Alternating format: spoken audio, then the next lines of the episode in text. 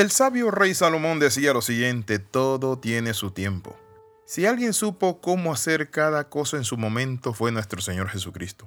Él sabía exactamente cómo administrarlo. Tenía claro que debía hacer solamente lo que el Padre le había encomendado. Por eso cuando María le dice no tienen vino, él dice, mujer, no ha llegado mi hora. Él sabía que tenía un tiempo y una hora para cada cosa. Bienvenido al devocional titulado Tiempo que no vuelve. En Marcos capítulo 1 versículo 35 al 39, la Biblia dice la siguiente manera. Levantándose muy de mañana siendo aún muy oscuro, salió y se fue a un lugar desierto y allí oraba.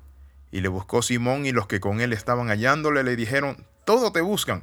Él les dijo, vamos a los lugares vecinos para que predique también allí, porque para esto he venido.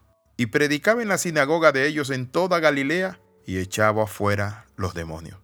Aunque las multitudes le buscaban y Pedro y los discípulos les decían, mira, te buscan, te están esperando, le decía, vamos a otro lado. A veces nos cuesta decir no, no puedo, y nos enjaranamos en el tiempo. Perdemos tiempo en cosas que no son importantes. Por eso es que es necesario que cada segundo nuestro lo administremos con sabiduría. Porque nuestro Señor Jesucristo cada segundo, cada minuto lo tomaba como una oportunidad para sanar, liberar, para predicar la palabra y consolar a otro.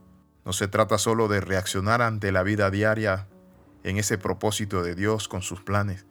Tenemos que hacer un alto, detenernos, pensar que los tiempos no se repiten, que se van, que se pierden mis hermanos y mis amigos.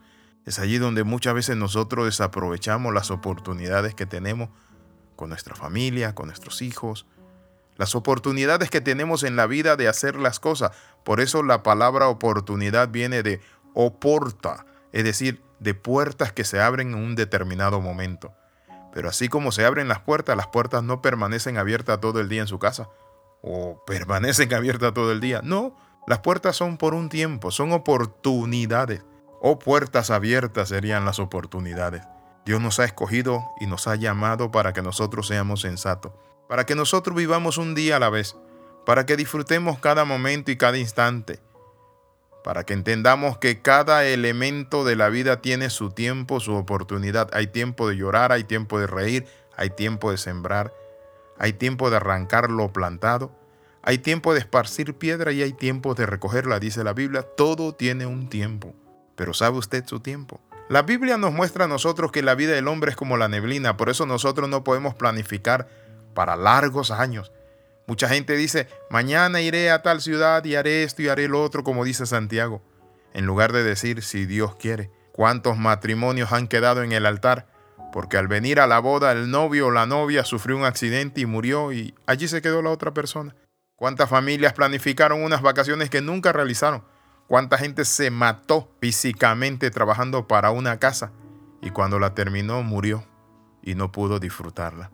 Por eso es que nosotros necesitamos ir al dador del tiempo, porque el tiempo perdido nunca se recupera. Cuando tenemos cierta edad solemos preguntarnos qué hemos logrado. Y yo le hago una pregunta, ¿qué ha hecho con este año que se está yendo y qué va a hacer en el próximo año? Es más, quiero decirle algo. Hay muchas personas que están planificando para el otro año, pero ¿saben qué? En ese año van a morir o antes de ese año. A veces la respuesta no es alentadora cuando nos ponemos a planificar y a pensar qué vamos a hacer con el tiempo. Otras veces un poco mejor, pero lo ideal sería poder decir como Pablo, he peleado la buena batalla, he acabado la carrera, he guardado la fe. Según de Timoteo capítulo 4 versículo 7. Eso es una vida con propósito. ¿Tiene su vida propósito? ¿Tiene usted propósito para su familia, su finanza? ¿Tiene usted propósito para su eternidad? ¿Dónde la va a pasar? ¿Con quién? ¿Tiene usted el seguro de vida más grande del universo que se llama Jesucristo? ¿Conoce usted a Jesucristo como Señor y Salvador? ¿O solamente usted vive cada día afanado en trabajo, ganar dinero, viajar, comprar, comer y vender? Por eso la Biblia dice en Efesios capítulo 5 versículo 15, miren atentamente cómo viven, que no vivan como necios, sino como sabios. Es decir, una persona necia es aquella que se olvida que su vida es corta y que Dios tiene la última palabra. Dios nos invita de que no tengamos una última mirada rápida a la vida, sino una mirada consecuente de que la vida es corta y que debemos vivir con sabiduría. Por eso Pablo decía que miremos atentamente con diligencia, con presteza, con exactitud, con rigurosidad, cada paso de nuestra vida, porque debemos meditar si lo que estamos haciendo está bien o está mal. ¿Cuánto tiempo más va a perder con su pareja? Están envejeciendo, está pasando el tiempo. Hay hombres que no valoran a sus esposas hasta que la pierden, muere. Entonces, si estuviera mi amor, mi esposa, mi vida, mi lucero. Por eso quiero hoy invitarle a hacer un alto y que usted se proponga cambiar esos tiempos. Padre, en el nombre de Jesús, en este momento, Padre del cielo y de la tierra, vengo delante de ti. Te pido, oh Dios del cielo, que me ayudes a entender que mi vida es corta y que pueda aprovechar cada momento de mi vida para mirar hacia ti, pero también para consolidar a los que amo.